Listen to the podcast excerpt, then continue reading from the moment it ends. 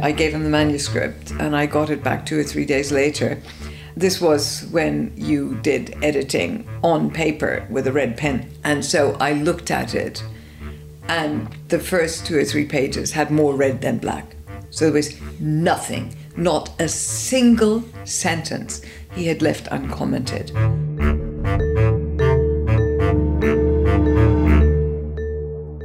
This episode is part two of our interview with outgoing EMBO director, biologist Maria Leptin. On November 1st, Maria took up her new post as president of the European Research Council.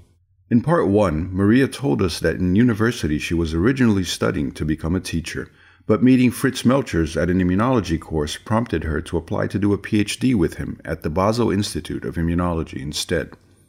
She told us how she then executed another acute change in direction from mammalian immunology in Basel for her PhD to fly developmental biology at the MRC's Laboratory of Molecular Biology in Cambridge for her postdoc. We also spoke about starting her own lab, some of the initiatives she launched during her decade leading EMBO, and some of the interesting scientific problems she leaves behind as she closes her two labs. In part two, we spoke about Maria's experiences writing her first papers, preprints, peer review, and the struggle to get proper childcare support when her career as a PI began. We also talked about another of Maria's initiatives at EMBO, the Science Policy Program, with its head, Michele Garfinkel. Welcome to the EMBO podcast. As Maria explained, the Basel Institute, though a marvelous scientific institution, was not geared towards the training of graduate students there were only two other PhD students there at the time. Maria told us a bit about her first experience writing papers in the Melchers lab. You told a very interesting story to a, group of students in India about how Fritz would have his students write a single author paper yes. as part of the PhD. Yes. So that's also a bit being thrown into the deep end quite quickly. Yes, Fritz did throw into the deep end. He really was a very much hands off supervisor. Of course, he was always there for advice, but he didn't sort of push you around or and and those papers, yeah, you had to do. And he said, "It's your work. You write it up." I mean, the the the single author one was a nice little essay that I sort of worked out. That was very nice. It was fun to write. It was easy to write because it was just a, a little methods paper. But my first real paper, that was quite a different story. How so? Well, I again had to write it as a graduate. I wrote it, and um, I think I had a bunch of co-authors, and I gave it to a really eminent and clever, in fact, wise uh, senior scientist at the institute, Stephen de Fazekas I gave him the manuscript, and I got it back two or three days later this was when you did editing on paper with a red pen. And so I looked at it, and the first two or three pages had more red than black. So there was nothing, not a single sentence he had left uncommented. And at page three, it stopped abruptly, only black, but a note from him saying, This is the worst piece of writing he'd ever seen. There was no point in his wasting any further time on it, and he would have nothing more to do with it. And I was not allowed under any circumstances to mention his name in the acknowledgements or anywhere else in the context of this paper. A bond that is now broken on yeah. the live radio waves of a podcast. Yeah. Yes, yes, true. Oh dear, Stephen, I'm so sorry. Yes, but um, now forever linked. I, I, learned, I learned, I learned, I learned, I learned that it matters to write well. That uh, you got to get it right. You don't waste people's time with a first draft that you haven't yourself worked on extensively. Is this something you do with your students and, and your postdocs to have them go and, and write the first version of the paper well, now for sure. I, I, don't know when I started doing that. I think very early on. I must have, it must have been very early on. And you know, since then I've always written my own papers. And when I, my first papers from my own lab had no students on them, so of course I wrote them. And then the later ones, I think we probably did together. I don't remember, but now, yes, of course, everybody writes their own papers.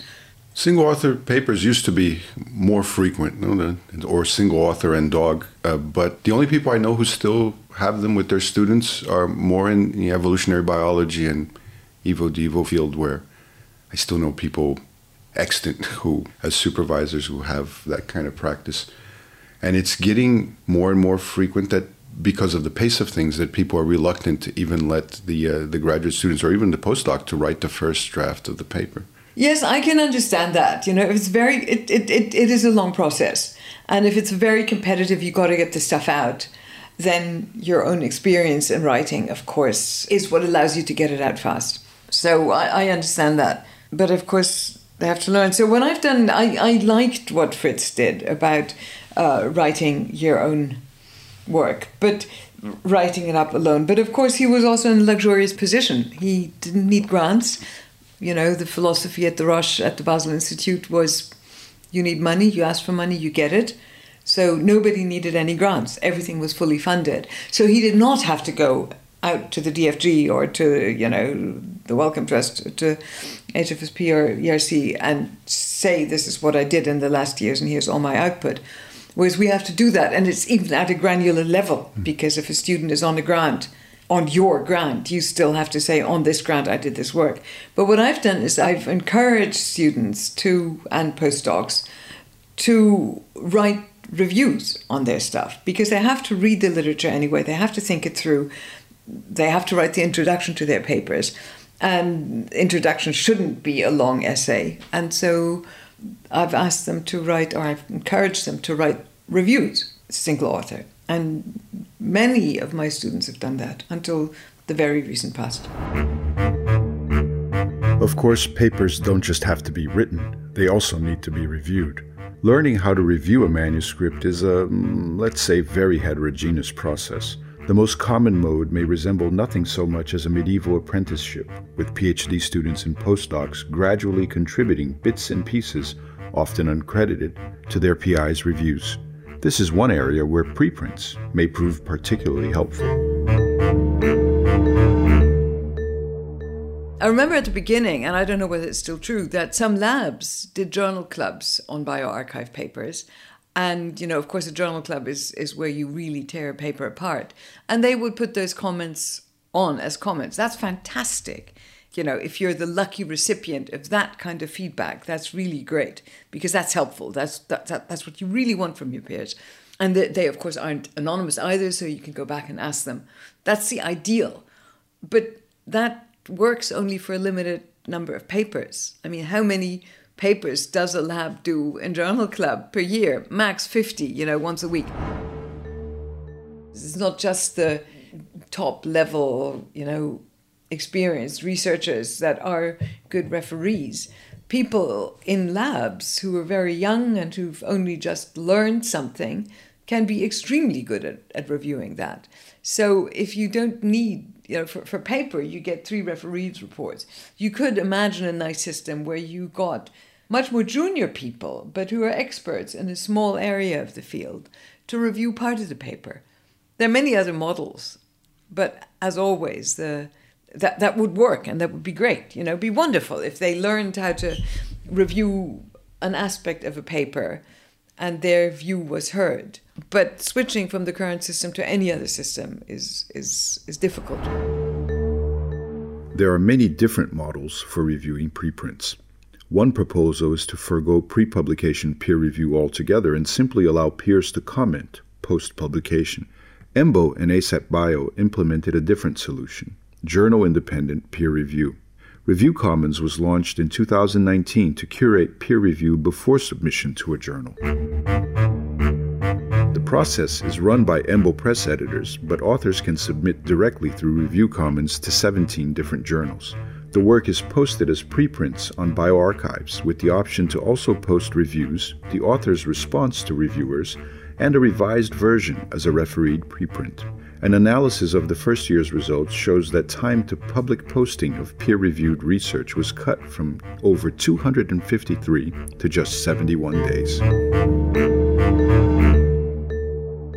How was the decision made to, to launch Review Commons at EMBO with ASAPbio? many things we do here aren't sort of make a decision one day or have an idea, do a profound analysis, uh, consult, then stick your heads together and then make a decision and then come up with a project plan and launch a project. It just doesn't happen that way.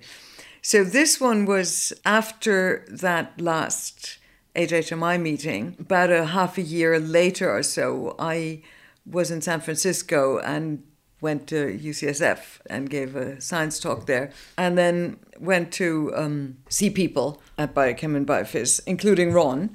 I said, let's for once talk only about science. And he told me about, you know, some of his fantastic new stuff, really exciting. But somehow this last meeting crept in, and we were really frustrated that we had not come up with some way forward.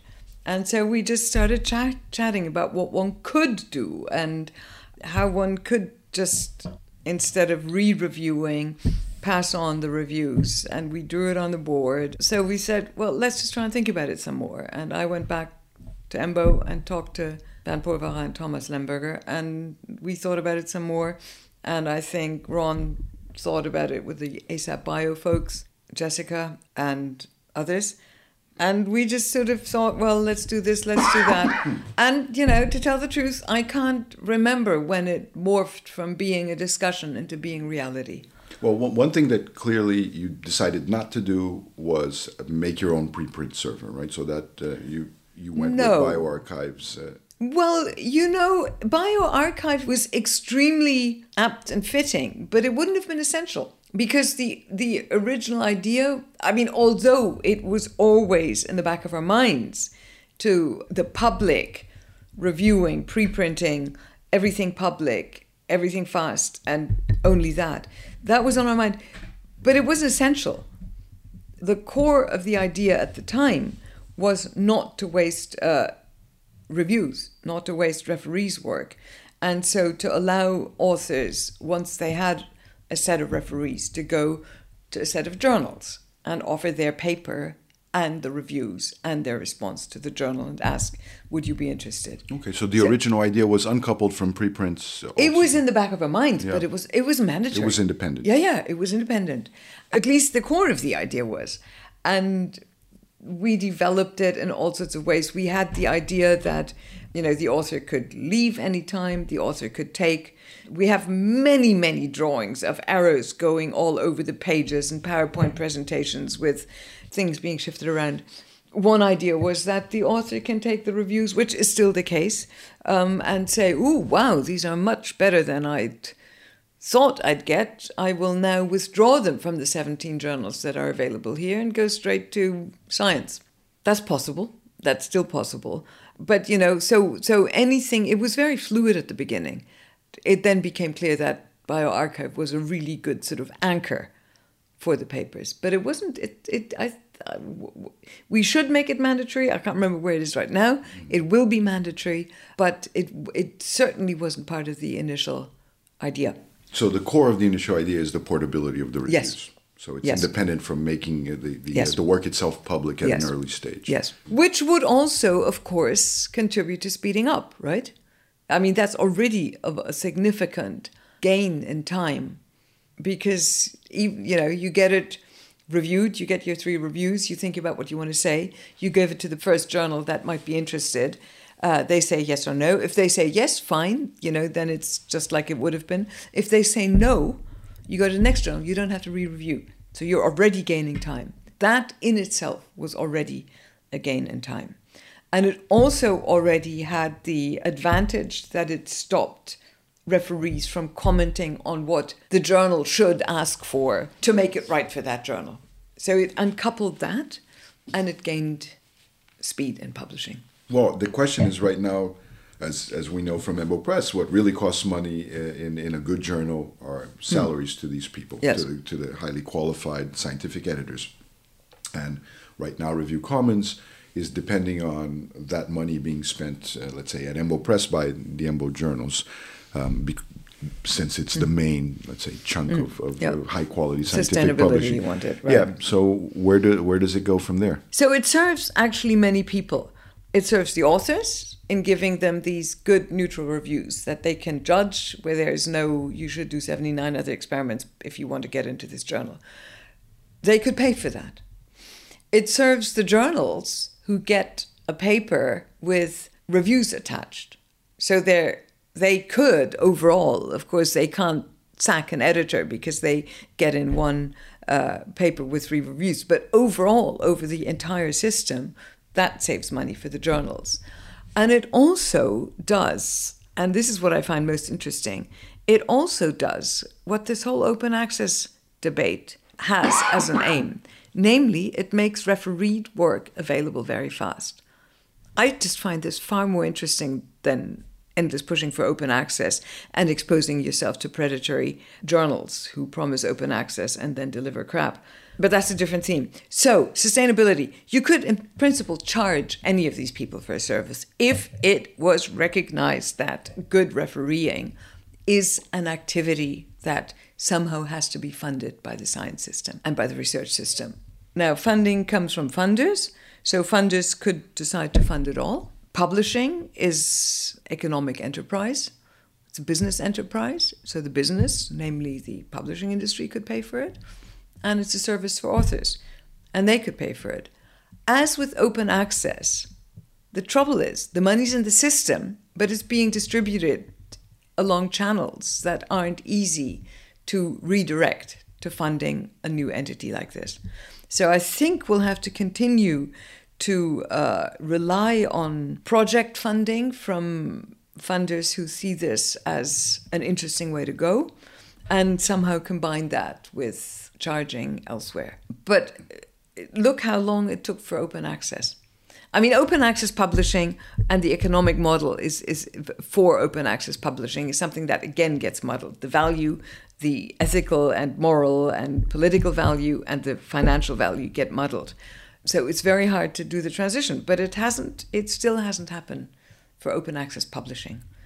Getting the money from where it used to go, namely the libraries, to where it needs to be to work, namely the authors, has not worked so far. The funders who want that could, of course, also say, we only care. The open access movement is only about having work publicly available and reliable work available with good refereeing, so they could just pay entities like Review Commons. The interesting thing then is you'll need somehow to evaluate the quality, you need some kind of metric, because that's what everybody wants, for the review process. So, how the heck do you do that?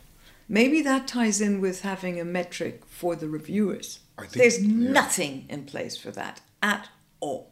Each editor, of course, each edit professional editor has that in their brain. That's their hugest asset. So an editor leaves, you lose all that.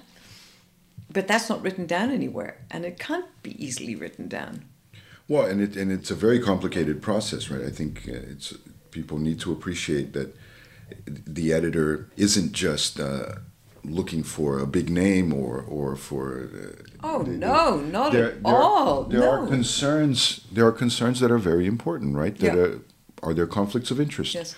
Um, yeah. Is this uh, is this a paper that is interdisciplinary? So do yeah. I need a computational yeah. biologist, an immunologist, and a medical doctor to, to weigh in on this? But you know, there's also uh, let's not pretend that everything in science is completely objective, measurable, rational there's also a huge personal component, and that matters and it's good. So I'll give you an example, which I think is really important, and I'll mm-hmm. try and return to it. The review commons process requires the receiving journal to understand and evaluate the referee's reports. Now, anybody can understand and evaluate them just by the written word.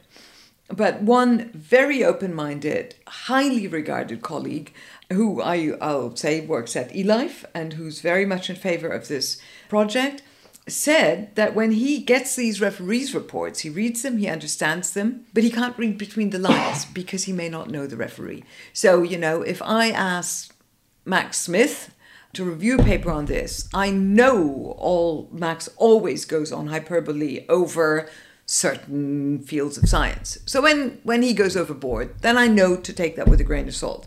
Whereas I know that Maggie Meyer is always bitter when it comes to, you know, a completely different thing. So when she bitches, I'll take that with a grain of salt. I respect them both, but I can read Yeah. their reviews with a way that I can't necessarily read the reviews that someone else has provided, whom I don't know. So there's a lot of that.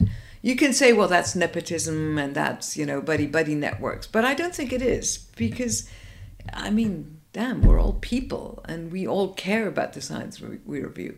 So I thought I thought that was a very interesting aspect, that there's much more to it than some sort of ticking boxes and you know checking the facts. There's a lot more to that than to, to, to good reviewing. One thing we haven't talked about is this this fear of scooping, which I don't get. I do not understand what I mean. Being scooped means somebody gets a discovery, a finding, or you know something less interesting than a discovery or finding, whatever out there before you've had your chance to say it. And so they don't want to put their stuff out because they're afraid of being scooped. But they're putting it out. So they are, in fact, scooping their competitors. So it must mean that in people's minds, scooping doesn't mean you go out there and claim a discovery. It only counts if you have it in a journal. That to me is the craziest thing. I mean, you're, you you have credit. I was first to say it. Here it is in bioRxiv, even with reviews. And just the fact that from that point to it appearing in Journal Cell Biology, when somebody else quickly put it out in somewhere else, I'm no longer the first who reported it. I don't get it. In part one of this interview, Maria told us how an offer from the Max Planck Society to start her own group in Tübingen shrunk her time at UCSF with Pat O'Farrell from a second postdoc to a three month sabbatical. At the same time that she was starting her first lab, Maria was also starting a family with immunologist Jonathan Howard. In one discussion you've had, I, I don't know if this was a misprint, but in one interview, you, you because at this time you're you're starting a family also in the early '90s. Oh, yes, and, indeed. And there is a there's a quote from an interview where I, I don't know if it was misprinted. It should have been the MPI or something. But it says there was no kindergarten in Tübingen. That can't be. There, there has to be a. So the childcare situation and, and all well, that. It, that that's it's not a misprint. There was no kindergarten at the institute. There were, of course, uh, city kindergartens, but you know this was before a time when city councils or city governments had to provide enough kindergarten places for all potential takers. So it was impossible. It would have been impossible for me to get a place in a in a local communal kindergarten. Plus, they all started at three at the age of three. So what do you do with a half year old baby? There weren't any. So what did you do? Together with a colleague, I revived a project that she and others had had the year before to start a kindergarten at the institute. And so I don't know they'd failed. I probably I'm not going to speculate why, but um, we just took it in hand and did it. You know, brute force, not taking no for an answer ever. And I have to say, we had fantastic support again from Janni, who felt it was necessary that. So Sigrun Korsching, my colleague, has her oldest daughter is similar age to my older son. So for them, we did it, and Janni helped. The Max Planck Society helped. The society gave us a flat in a in a in a sort of block of flats that they had right by the institute that was used by institute staff and they just sequestered one of those flats and gave it to us. And I think they probably even gave us funding as well. It's hard to imagine as a situation It's not a fun situation, I can tell you. because you were also separated from your husband, and not. I mean, geographically, not. Yes, Uh, nothing, yes, right, so- yeah, yeah. That that's that was not so much a problem. You know, that's that that's not a problem. Um, in fact, at the time, I was not separated from my husband because he came over from Cambridge to be there for the birth of the baby and then for the first half year. He sort of had this idea that he would hold the baby on his lap and write a book on immunology. Yes, yes. As you can well imagine, that book on immunology never got written. Maria is one of the directors of the Christiane Nusslein Volhard Foundation, established in 2004 to provide support for young women scientists with children. Maria's interests in broader policy issues were central to her time as EMBO director. EMBO had always been involved in policy. A key moment was its participation in the Asilomar Conference on Recombinant DNA in 1975 and in shaping the regulations that stemmed from it. EMBO, led by then director John Tooze, organized a follow up meeting with the NIH in 1978 to revise the very restrictive guidelines for recombinant DNA research that had resulted from Asilomar.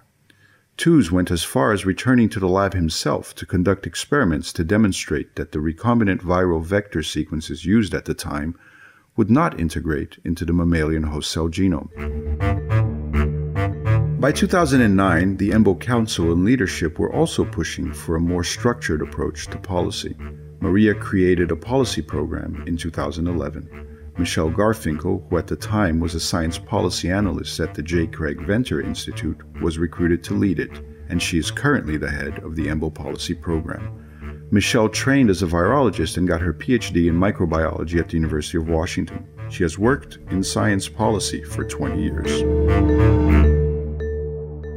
EMBO had actually been involved in a lot of biomedical research policy sorts of activities over its entire existence, perhaps most famously at the Asilomar meeting in the mid 70s, having to do with uh, recombinant DNA research, but there had never been in house a structured program to really look at issues, uh, particularly from the EMBO community in a very uh, structured and easily usable way for decision makers. And in policy programs that I had been in, we're always aware of, of EMBO's history of, again, work in policy. I had actually just tangentially known Maria from having worked in the same scientific area as she did when I was a postdoc. So I found that really interesting that, that she was the director and wanted to put effort into policy. And I was really interested, even while I was working in the US, in European approaches to policy and thinking about ways to integrate what I knew from my training in various areas of science and research policy with sort of European policy issues and helping to develop that work. We've really focused in three big areas. So, one is sort of the classical EMBO area of biotechnology and new and emerging technologies, uh, applications, uh, what comes from our research, um, who gets to use the results of that research, how it's applied. So, that I think will always be important for EMBO no matter where we sit in the building. That really is a, a key thing for us.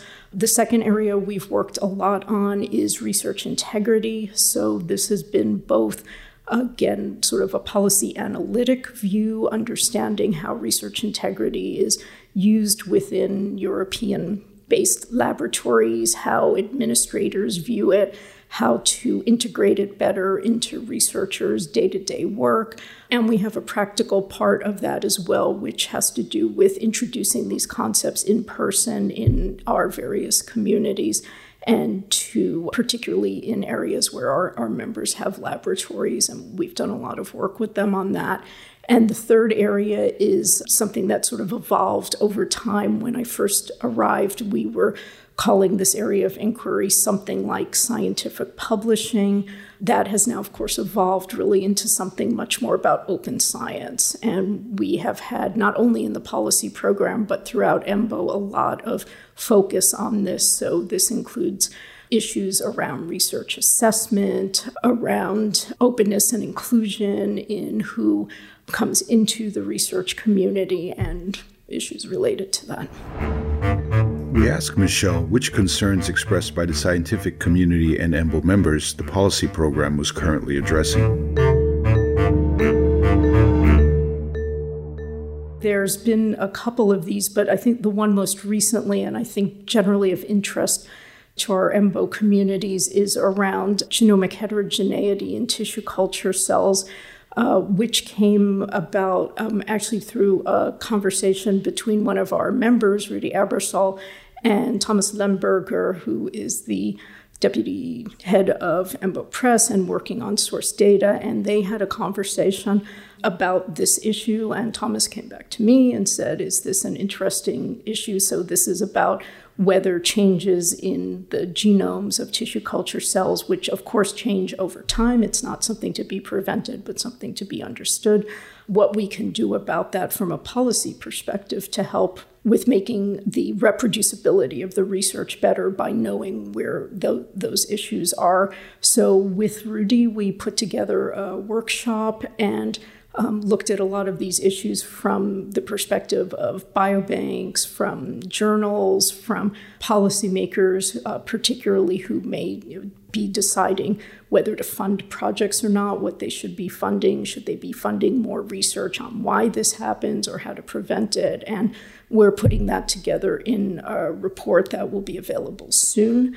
And again, we'll use that as a way to go to these decision makers and say, you know, we know this is an issue. Here are some options for how to deal with it. Everything that I've talked about really was also the work has come, right? So again, I've alluded to not only the other people at EMBO, but certainly the people directly in the program who have worked very hard on all of these issues over time. Um, I will say that for as, as long as we've had the program now, which has been 10 years, we've really only had um, three staff directly in the program. So this was Sandra Bendiscioli, Helen Sitar, and Vid Nukola, who also works on engagement issues, which will be of importance over time for EMBO. Um, but as, as well, I really want to give a lot of credit to Maria Leptin, who really saw the value of this kind of work and wanting to highlight it and make sure that EMBO is involved in both policy and political processes to be able to again represent our community better.